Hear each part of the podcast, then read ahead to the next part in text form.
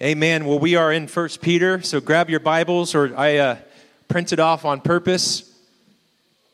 And by way of review, if you are in Christ today, you are not homeless. You have a Father who, who is God and Father.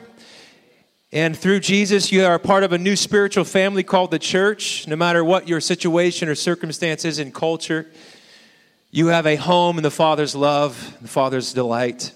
You are not hopeless. Jesus is our living hope and our eternal inheritance. Amen. No matter how dark or difficult the fires of adversity are, we are never hopeless if you're in Jesus. And then we are not helpless. Say that. We are not helpless. We have new life through the power and presence of the Holy Spirit. How many are thankful that we have a Father who's a cheerful, cheerful giver, that there is Holy Spirit available today and every day, no matter what you're facing. So, in Christ, the first 12 verses, in summary, we are not homeless, we are not hopeless, and we are not helpless. Let's continue in First Peter. Holy Spirit, would you open our eyes to the text? What did it mean then? What does it mean now? And how shall we live in light of it? We ask, Holy Spirit, that you would lead us and guide us into all truth, and the truth would touch us all the way down in the innermost place, that we would experience the full merits of the virtue and the freedom that Jesus Christ offers his disciples. We thank you, Lord, that we don't want to dabble in the truth, we want to abide in it. We don't want to put up with it and say, I generally I agree. We want to delight and love your law and your gospel. We don't want to be indifferent towards your counsel, towards your wisdom and your ways. We want to be those who are faithful participants, eager to follow Jesus with an all of life yes. So, God, would you come upon the listener, the hearer, and the speaker this morning? God, enliven our inner understanding, anoint us to know you as you're revealed through your word and as your word points to you, Jesus. And as Jesus, you are pouring out the life of the Holy Spirit in and through and upon your people in Jesus' mighty name. So, all that Peter says throughout his entire letter is how then you should live, how you and I should live in light of the salvation we are participants of. How many are thankful for that order? He doesn't start with, here's how you should live.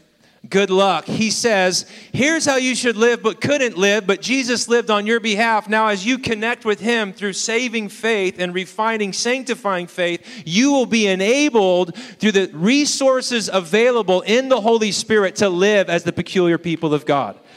This is everything in light of who you are, because of the saving, redeeming, reconciling, and rescuing work of God, you are now empowered and enabled to live a brand new life. Oh, I'm happy for that. How many have tried to live good on your own and how'd that go for you? And so today, Peter continues really the conversation about what does it mean to live out of this great salvation.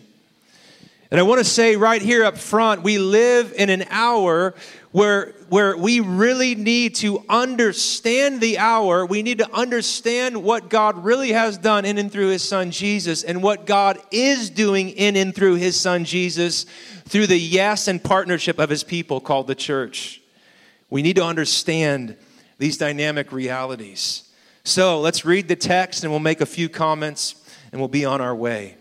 Therefore, with minds that are alert and fully sober, set your hope on the grace to be brought to you when Jesus Christ is revealed at his coming. As obedient children, do not conform to the evil desires you had when you lived in ignorance, but just as he who called you is holy, so be holy in all you do. For it is written, Be holy because I am holy. Since you call on a Father who judges each person's work impartially, live out your time as foreigners here in reverent fear. For you know that it was not with perishable things such as silver or gold that you were redeemed from the empty way of life handed down to you from your ancestors, but with the precious blood of Christ, a lamb without blemish or defect. He was chosen before the creation of the world, but was revealed in these last times for your sake. Through him, you believe in God, who raised him from the dead and glorified him. And so your faith and hope are in God. Now that you have purified yourselves by obeying the truth, so that you have sincere love for each other, love one another deeply from the heart.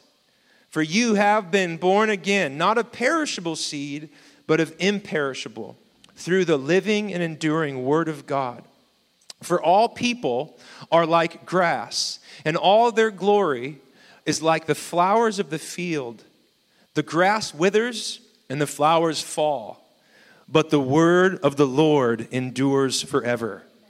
And this is the word that was preached to you. This is the word of the Lord. And the people said, Thanks be to God. Thanks be to God. What we're talking about here is Peter presents a vision where our theology, theos and ology, the study of God, what we think and what we say and speak and study of God, is meant to inform our ethics, how we shall live. Now, the moment in which we live is everyone's an expert on how we are to live. Every single person on the planet who has a smartphone is both prosecutor, defendant, judge, and jury. Everyone has a vision for how we're meant to live, but in our cultural moment, there's not a value for theology because we live suffocating within the immanent frame. There's not a God who intervenes, there's not a God that the world revolves around. It's only us. It's only my expression, it's only my makeup. It's only what I choose. And the problem with that is we, are, we don't have the resources to enable us, even those who have a vision for what they think every person should live like, they're not attached to resources to even enable them to live out of their own convictions. So what you'll find is for the everyone has a vision of how we should live, woke or whatever. But but the problem is even those who lob their their their assessment, their um, their assessment, their, their principles for how we should live, even they cannot live up to their own version of what they think is virtuous. And so, our theology, what Peter is showing us, our vision of God, we're going to get there, forms and fuels our ethics. In other words, because of who God is and what God has done, who we are and we're becoming in light of Him, then we can answer the question how we are meant to live. And so Peter starts with this word about a mind that is alert and sober. In the original language, it's, it's gird up the loins of your mind. How many have heard that phrase in this last week? Answer nobody. But in the ancient Near Eastern or, or, custom of the Middle East, men would wear large and lengthy outer garments and, in order for them to, to quickly respond to a tragedy, a situation, or circumstance, they would have to pull up their garment, tuck it into their waist so that they could run. And so, what Peter is saying here, in light of the hour that we live, believers need to have their minds girded up so when the Lord speaks, highlights, or moves, we're ready to run with the yes of obedience. That's what that word means to be alert, awake, girded. It's the same exact picture we see in Exodus 11 and 12 when Israel was getting ready to be rescued from their bondage to slavery. It says that all of them were to have their cloaks tucked into their waist because deliverance was coming. Do we understand the imperative of the hour for the church to know what she thinks and in whom she trusts? You can't take someone else's word for it. Step into the flow of what God thinks, what God says, what God is saying, what God has promised. You can't afford to just say, well, that's someone else's job to think theologically. No, there is an unprecedented gale forced wind from every direction in culture, pulling you, forming you how to think, and therefore how to live. But as believers, we don't listen to the hurricane forces. We listen and we draw how we're meant to live from the very character and nature of God and how He's revealed Himself. So our minds have to be alert. So turn to your neighbor and say, Gird up the loins of your mind. It's so funny. No one talks like that. But hey, how many see that mental picture? You got your garment tucked in. I'm ready to respond. How many would say, Chatty, we could go home and price of admission was worth it? How many would say that many times your garment isn't tucked and you're unprepared? So Peter has a word get alert, gird up your minds. When he speaks and when he moves and when he's revealed at the end of the age, you want to be ready to receive and respond in real time to the unfolding revelation of God through his son Jesus. And then fully sober. This is obviously using language about those who are intoxicated by drink, but, but really it has a deeper influence is that, that really Peter's saying you cannot afford to A, be asleep and B, to be under the intoxicating influence, the lulling, doling influence of any other stream but the stream of God's Holy Spirit. This is this hits all of us right between the eyes. We're not only oftentimes are we sleepy, our minds are unprepared to think God's thoughts, to respond to whatever the complexity of the situation, but then secondly, we are we're not sober minded. We've been influenced by the narratives, by the, the lusts of the flesh, the ideologies and agenda of the world. And before we know it, we're not thinking after God's thoughts, we're thinking of being swept up in the cultural tidal wave of our current moment. And so Peter's saying right here at the beginning, your minds must be alert and those things that are influencing you must be the, the presence and, and, and the wisdom and ways of God. Because this hour demands your readiness and your sobriety. So, gird up your minds, no other intoxicating. And then he says this I love this set your hope on the grace to be given you when Jesus Christ is revealed. In other words, live with the end in mind. Our family from IHOP would says it like this that intimacy with the Lord and urgency revelation of his imminent return are meant to sustain and fuel our current practices and pursuits. We have to be awake. We have to be alert. And all that Peter will say flows from this. Many people think, oh, Christians, they just have blind faith. They, you know, they, they just, religion's a crutch. I want you to know I love the songs that Jade picked. We, we, don't, we don't just wishfully hope or think. Our faith rests on the, the God who has revealed himself through Jesus Christ, the King of the Jews. 500 eyewitnesses, not only to his death, but to his resurrection, the most scrutinized historic reality on the planet. And we still tell time by the Son of God who split history with his life, death, and resurrection. Believers are not dumb. They're not backwards. They're not, now, maybe some, okay. But I want you to know we're not called to a blind faith, but a robust faith that has foundations as deep as the eternal, uncreated God. And so we need to be alert and sober. Why? Because so many things will can weigh us down. Come on, someone say amen. You can be discouraged and defeated by your thoughts and by your emotions and by your feelings. And Peter's saying that is inevitably going to come, but you don't have to be a victim to your emotions, to the thoughts that swirl around. You can be awake, alert, and sober so that when I speak and when I move, you're ready with a yes. And then he says, Set your hope. Everyone say, Set your hope. I say it like this a hope filled vision of the end is meant to motivate, empower, and sustain our present practices, pursuits, and purpose, even in the face of suffering, marginalization, oppression, adversity, and even death. Believers have the living hope of Jesus Christ on the inside of them. So, the first pillar theological foundation upon which we build our ethical reality, how we're meant to live, is we have a living, eternal hope. How many are thankful for hope this morning in Jesus Christ? Number two, we, it goes on, it says, As obedient children, do not conform to the evil desires you had when you lived in ignorance, but just as he who called you is holy, so be holy in all you do. For it is written, Be holy, because I am holy.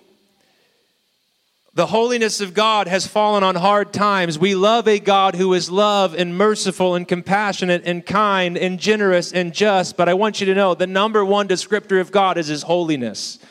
This is a good thing because he doesn't change his script or his narrative or his play based on circumstances, his opinions. Is he having a good day or bad? All that he does is, is pure, is other, is radiant, is beautiful, is unmixed and undefiled. It's beautiful, it's excellent. God is holy. Therefore, all that he is and does flows through his holiness. His love is a holy love. Come on, somebody. His, his justice is a holy justice.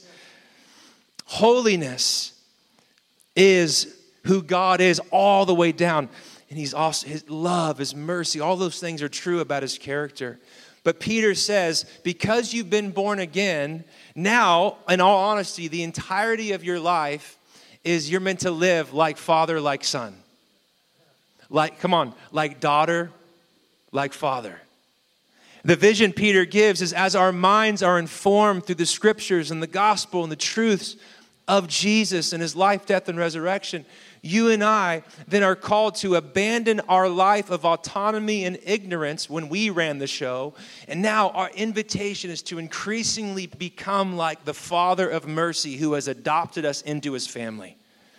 Be holy because I am holy. I like this. I, this is a new, I'm not saying this is a, uh, original, but I, I thought of a new cool idea of holiness. Holiness is living wholeheartedly for Jesus each day in light of and in hope of the day when Jesus Christ returns to finish what he started. So let me say that again. Holiness is living wholeheartedly for Jesus every day in light of and in hope of the day when he comes and brings the renewal of all things. This is holiness, living fully alive, fully alert, fully sober, given over to the Father and His plans and His purposes, practicing, adopting the, the way of Jesus together. This is the call to holiness, to wholeheartedness. To be, I love this. One commentator said this to be holy as God is holy is a pervasive holiness that reaches every aspect of our personalities. It involves not just avoiding outer sin, but maintaining an inner delight in God and His holiness as an undercurrent of our hearts and minds throughout the day. Come on, I love that undercurrent. This is the call to holiness, to live fully alive and delighting and devoted to God. So we, we have hope. That's a pillar. Number one is the, our eternal hope. Number two, the pursuit of holiness, reflecting the Father's character and conduct. And the only reason we can do this, again, it's remember to, it's, it's important to remember from Peter, the only reason we can pursue this kind of life is because of what God has done in and through his son Jesus on our behalf. Amen. So, holiness, does it involve your partnership? Yes. But there is one on the other end of your effort who is enabling you every step of the way to increasingly become like the Father in his holiness. It is the nature of children to want to imitate their parents. You don't have to teach Ethan, my fourth child, to imitate his dad for good and for bad. It's built into our DNA as kids to want to be like those who have authority over us. Christians just have happen to have the best father. who is so beautiful and so radiant and so consistent and so pure and glorious and our entire invitation and pillar number two is the holiness of God and His ability to make us holy as He is holy. Mm. So, the, the believer's hope, the pursuit of holiness, pillar one and pillar two. Number three, to live in reverent fear of the Lord. Since you call on a Father who judges each man's work impartially, live your lives as foreigners here in reverent fear, for you know that it was not with perishable things such as silver or gold that you were redeemed from your empty way of life, handed down to you from your forefathers, but with the precious blood of Christ, a lamb without blemish or defect. And so, this, this vision of what Peter's saying here is that even if you're oppressed and overlooked in culture, which was happening to the audience Peter's writing to, to the church of Asia Minor, even if you do everything right and the other guy still gets the job, don't fret it because if you're a believer, all that you th- say, think, feel, all that you do, it's all unto him anyway, and there is no impartiality with him. He is totally just. He is totally true. He is totally good. He is totally holy. His mercy and his justice flow from his holiness and his love. And so Peter's trying to give his, his children in the faith a vision to live with an awe and a fear and reverence that the Father who is merciful is also the Father of all creation. How many know we actually need both? We need a revelation of the fear of the Lord. We don't just flippantly say or think or dabble or do. God wants a healthy and well deserved fear of Him to be a part of our life. In fact, if you just read the revival narrative through the book of Acts, every time Luke goes out of his way to say, and the church lived in the fear of the Lord, and the church grew. The church lived in the fear of the Lord and the church grew. In other words, when God is, is, worshiped and, and honored in his rightful place, everything in the church can then come into alignment and agreement with his supremacy, his sufficiency. And when that alignment is there, the glory's there. And so Peter's saying, Live as foreigners here. Don't be gutted when you don't get it. Don't lose your soul by gaining it all. He's saying everything you do as a believer is as unto your Father. And He is good, He is righteous. Don't get caught up in the rat race, striving for acceptance and approval and applause from Babylon because it'll cost you in the end. Jesus said the exact same thing when he said, What good is it for someone to gain the whole world yet forfeit their soul? Or what can anyone give in exchange for their soul? And so Peter speaks a pastoral word to his people, the believers that are scattered, that are feeling the weight of cultural pressure they're feeling the weight, as we'll see, of their old past, their old sinful habits. They, they feel the pull and the marginalization of those that they work alongside of in culture. He's saying, guys, when you live with a reverent fear of the Lord, it doesn't ever matter what happens externally. You can always be a success when you live in light of Him and unto Him. Live in the reverent fear of the Lord. And the reality is, the only thing that rescues you and I from an empty, futile, frivolous, and fruitless life is the blood of Jesus Christ. And uh, so yesterday, I've been, I've been reading and studying, quoting this passage all week, every prayer run, every walk, at night, in bed when I can't sleep. And I'm like, God, why does Peter drop this part right here? I get that we have a father, live in fear, He's fair, He's just. It's unto Him and on His behalf. It frees us from competition, comparison, because it's all about just doing all of life unto Him. He's a Father who's fair. But then why go into this, the blood of Jesus frees? And can I just, I just want to read it, as I just wrote a paragraph. I'll, I said this I've been wrestling with Peter and his flow of thought. From his call to be holy, a girded up mind, to be sober minded, to live in light of our eternal hope. And then this passage about the blood of lamb. What's the significance? And here's what I think I think what it's saying. We live in an age where we are looking for everyone and everything else to save us and deliver us from our predicament but Jesus.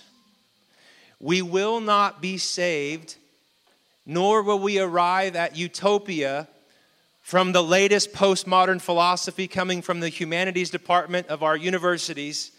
What Peter is saying is that God's eternal plan has been and will always be through the blood of his son that the enemies of God are made friends, that the orphans are adopted, that the bound and the broken are set free. In other words, since you call on a Father who judges each man's work impartially, live your lives as strangers here in reverent fear, for you know that it was not with perishable things. The reality is, you and I, from the garden to today, have tried to fix our own mess through our own means and measures.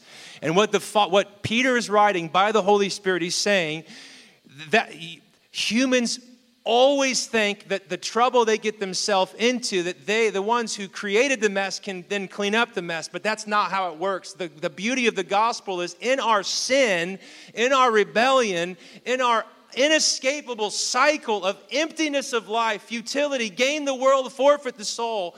In that endless cycle of despair and depression and decay and death, there was one who intervened in the chaos and the helplessness and the hopelessness Jesus Christ alone. And I just, I feel it like, we, like if you just watch the news or read the newspaper, that all of us are looking for, for news to save the hu- humanity from the reality of, uh, of the, the issues of our day. But what Peter's saying is it's the blood of Jesus as believers live and move and have their being in the father's love and the, grace of the son like we are we are saved from our temptation to look to anything else to rescue us from our are, are impossible to solve by human means and measures reality. And Peter says this that the blood of Jesus alone is the solution for what ails humanity.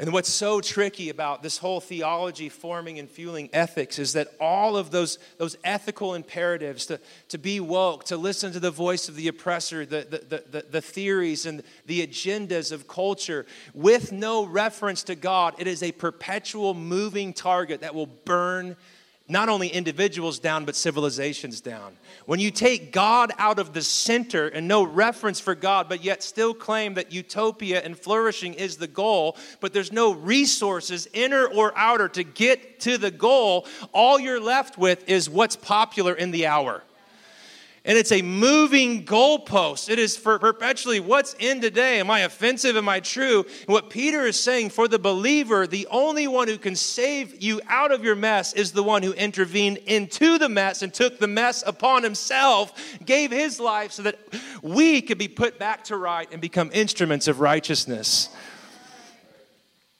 So this is all. I was, I, it makes sense to me. I hope that make that made sense. Why did uh, you were, you were you're redeemed from the empty? How many believe we are seeing people destroyed by reaching for everything else but God, and it's just emptiness. It's straw. It's fodder. It's not solid. It's not substantive the, the mass exodus of people and, and, and the realities of deconstruction. And I want to say this just as a pastor and as someone who's gone through it. I've gone through college and upper grad school. Like, deconstruction is, is inevitable. How many have ever had to think, man, why do I really believe that? Raise your hand. Okay, every single believer. What's not healthy is staying there. And I want you to know that the, the, that the reconstruction that God's trying to call those who are in that valley of decision, and is the gospel true? Did Jesus really live, uh, die, and rise again? Like God wants to call you out of that perpetual phase of deconstruct, deconstruct, and He wants to build you back up on the solid foundation of the gospel. So again, our theology fl- fl- forms and fuels our ethics. Who God is informs how we're meant to live. So now I hope, I'm, I'm, and oh, I'm so happy the Lord reminded me this morning as I was praying and walking, Chatty, you have like nine more weeks for Peter because Peter's going to talk about this. So I want to start this conversation now. We're going to go deeper in the weeks ahead. Amen? Just say amen so I can move on. Trust me, Peter has a lot to say about who God is and how we're meant to live in the culture. So this is just the kickoff, the start say amen so I can move forward because I want to say so much. There's too much. There's just too much. But I want to at least paint the picture for the problem when you hear from news, from social media, from influencers, when people are telling you how you should live without reference to God, it is a straw man at best. It is a frivolous, futile effort. Without reference to God, the whole house of cards collapses.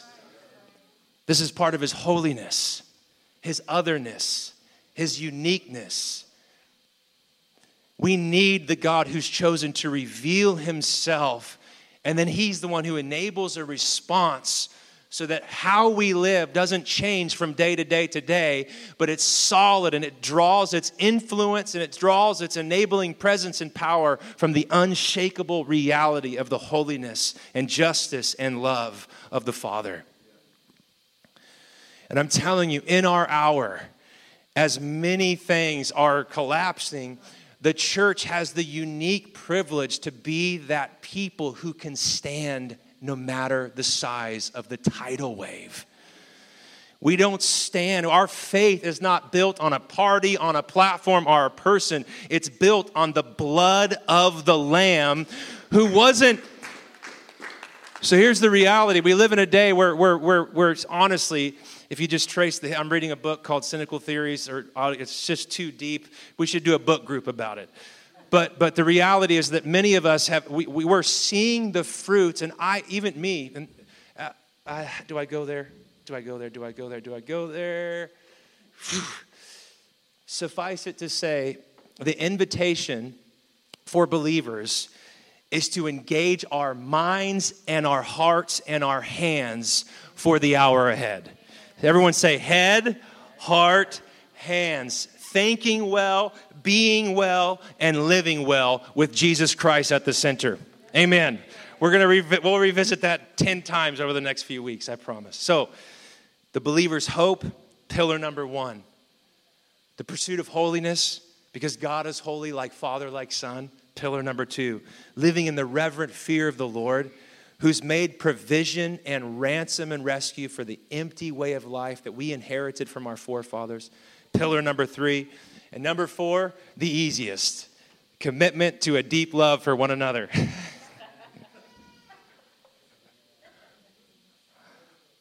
Everyone should be laughing about that.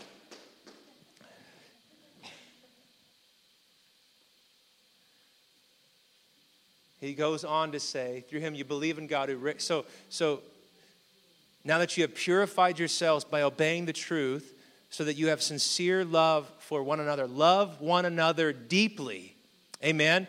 For you have been born again, not of imperishable seed, but of not of perishable seed, but of imperishable seed through the living and enduring word of God. For all men are like grass, and all their glory is like the flowers of the field. The grass withers, the flowers fade, but the word of the Lord stands forever. And this is the word that was preached to you.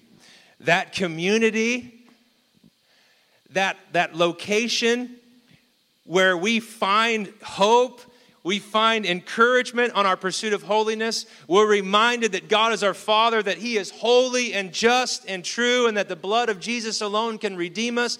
It's only when we commit deeply to the community that bears the image of the Father that you and I will find the resources collectively to stand in the storm of the hour. What Peter is saying he doesn't have a vision for a bunch of individual strong Christians. He's saying, as you together have sober minds, minds that the girt, you're girded up, you're ready, that together you have this collective hope that even as Jesus died and rose, Jesus is coming not for just persons, but for a people. And as you and I are, we need each other regularly to be reminded that holiness is worth the effort.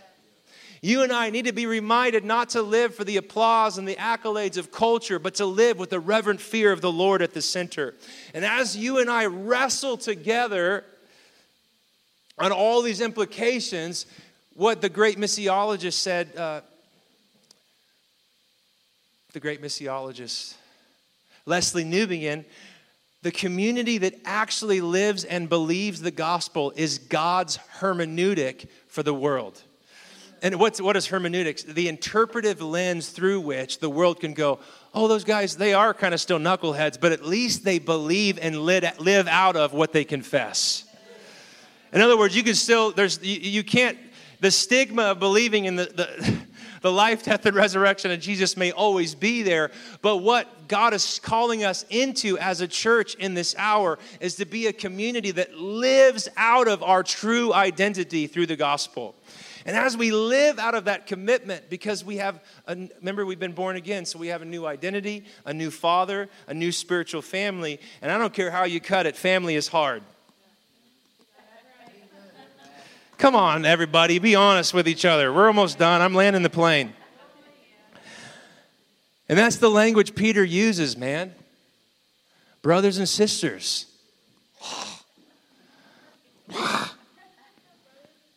But isn't it interesting?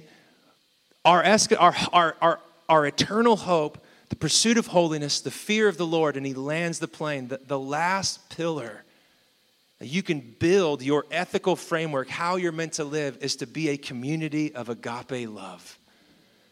You're laying down your rights for each other, you're forgiving, you're being reconciled. And I, I actually don't love, but the language of deep uh, let, me, let me read what the word actually means. Deep is a strong word that emphasizes great effort and energy to accomplish something. It has to proceed from the whole being. There's no middle ground. Love must dominate church relationships. Thanks a lot. Darn it. Come on, somebody. How we treat and love and serve each other has direct implications for the compelling and winsome reality of our witness to culture. Family's hard, it's difficult, period. And it will require great energy and effort, but all great things do. How many would say amen to that? Anything worth living and dying for will require great energy and effort. But how many are thankful for the promise that the fruit of the Spirit is love. We have resources from heaven to enable us to do relationships different than those who don't know or follow Jesus. Amen. Yeah, okay. All, all, men are like grass, so the futility of building, you know, I'm just going to be done there. So, in light of our hope, the call to holiness, the fear of the Lord, deep love for one another, and a culture of tribalism, us versus them, Jesus at the center, living out of our new identity as those who have the seed of God's imperishable word on the inside of us, then we can answer the question how shall we live? How shall we live? Scot McKnight gives an unbelievable framework there. Three questions. When we decide how we're meant to live in the complexity of our culture, past, present, and future, does the activity conform to the character of God? Is it the natural outcome of a life that has benefited from the salvation of God? And will it stand up to God's scrutiny in that final day when He ushers us into His presence? In light of hope, holiness, fear of the Lord, love for each other, we're, we're, we're prepared to go on a journey to live as the peculiar people of God. And I do mean journey. Everyone say journey. We don't just arrive there. Thank you, God. So, a few questions as we close. Is your mind girded up? Have you studied the scriptures? Have you lived on the fumes of past encounters but failed to continue in the Lord? It's time to wake up. It's time to gird up the loins of your mind and to allow the story the narrative of Scripture, of the beautiful traditions of our faith, the reality of the gospel to begin to form and fashion your vision and view of life. Is your mind sober? Or are you under the intoxicating influence of worry, anxiety, fear, depression, confusion, rage, anger? Are you both alert and sober? Number two, have you and I taken serious the call of God to holiness? Do we, do we really believe that God, through the provision of His Son and the Holy Spirit, that you and I can really live a like father, like son, or daughter reality? Do you think holiness is just like so yesterday? Boring, crusty, stale. Number three, are you, are you stuck in the rat race? Or, like Peter said, the empty way of life handed down from generation to generation? Or are you experiencing the John, John 10 10, the life that is life to the full? This is a good one. Does the thought of Jesus' imminent return shape or form or sustain your life, your pursuit, and your passion? Are you busy trying to make your grass greener and your glory brighter? Are you putting all of your chips on the table that the one who said it will do it? We can take it to the bank and build a whole life on the promises of God's word. And as I close, I just I watched a teaching about youth ministry this week from Radiant Network, amazing teaching. And when you know the hour, you know what play to call. How many believe that it's the bottom of the ninth inning with two outs and a full count? So we don't run the bases the same when it's the first inning, zero outs, zero pitches. Amen. Okay, who doesn't watch baseball? Let's choose a different sport. There's two minutes left in the fourth quarter, and you're down by five points. Do you run up the middle, or do you start calling some button hook passes and Hail Marys? And what Peter is saying, and if this is what Peter was saying 2,000 years ago, wake up, be sober, be alert. The imminent return of Jesus is just around the corner. Set your full hope on the grace that's coming.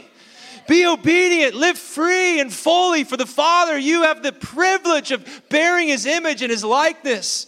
You've been redeemed from every futile, empty way of life that you inherited. You can live for with substance, with security, for legacy as you live in light of who God is. I mean, this is what this is what I feel like the force that Peter's writing with. He's like, dude, you got to know the hour. It's the bottom of the ninth. It's the fourth quarter. And guys, God is not calling us to be fearful. He's calling us to wholeheartedly jump into the story that's unfolding through His Son Jesus. There is grace in our mercy. We were. I love this. Look at this. We were born again for such a time as this. Isn't that crazy? I didn't just say born. I'm saying God, it wasn't your idea to go after him. It was his idea to go after you and to include us in his story. Goodness. Can you stand on your feet with me? Come on up, Tim.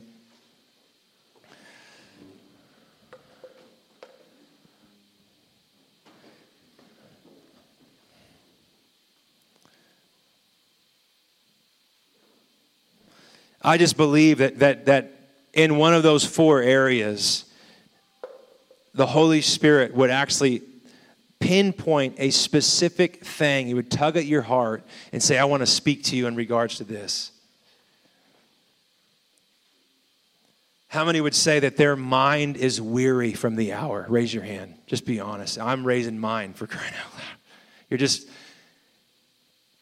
and I want you to know you can't escape it externally. You've got to go up. Can I get an amen? You can't escape the suffocating tidal wave of the immanent frame, the secularization of, like, you've got to go up, you've got to go higher. Amen.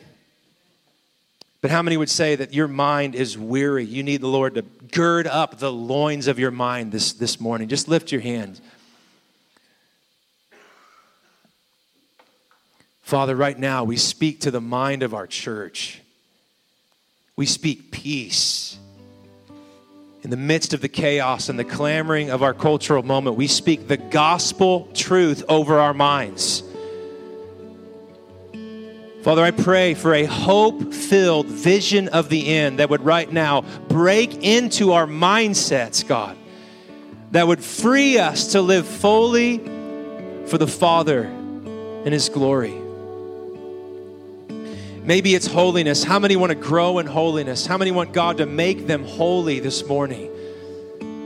Just lift your hands. It's just because the Bible says lift up holy hands in prayer. I, I love 1 Timothy 2. And I just, when I engage my body, it, something happens on the inside. I'm not saying you have to, but if you want to, just say, Father, I want to be holy like you're holy. I want to come out of sin. I want to come out of compromise. I, you are holy, and you can make me holy just like you are holy. Maybe those areas, those, those shady, shadowy areas, you just say, Father, let your light break into my darkness this morning. Just begin to invite His healing, His cleansing, His love, His holiness into your heart.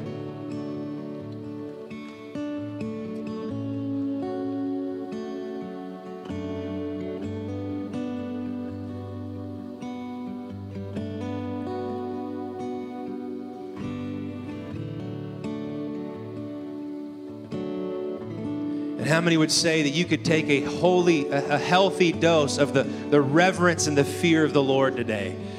To realize that He is always with us, that He is the Father, He's the holy God who is full of mercy and justice. Father, I pray that our church would live in the reverence and the fear and the awe and the wonder of who you are. Not who we've shaped you to be, our own opinions, our own theories, our own golden calves, but as you really are, the Holy One, the worthy one, the King, the Lord. I pray that we would have a vision of your glory and of your greatness. How many want to be wise? The beginning of wisdom is the fear of the Lord. Seeing God for who He is, as He really is. And how many, this fourth one, a commitment to a deep love for one another, where we work out these implications of the gospel. Lord, I pray that you would put deep love in the hearts of our people. Father, I pray that we wouldn't see each other, 2 Corinthians 5:16 through the eyes of the flesh, but we would see each other through the lens of Christ. We ask that we would have vision like Jesus to see the gold and the treasure buried beneath the dirt. How many would say they want strength in this realm of deep love for one another? Refreshment, commitment. I do. So, Holy Spirit, come. Just say that prayer. Holy Spirit, come. Fill us, enable us, and empower us to live and respond in real time to who you are and what you're doing in our current hour. In Jesus' name. We all said amen. Amen. Timothy's going to play if you want to stay and respond. If not, God bless you. Thank you for sticking with us. We'll see you later. Bless you.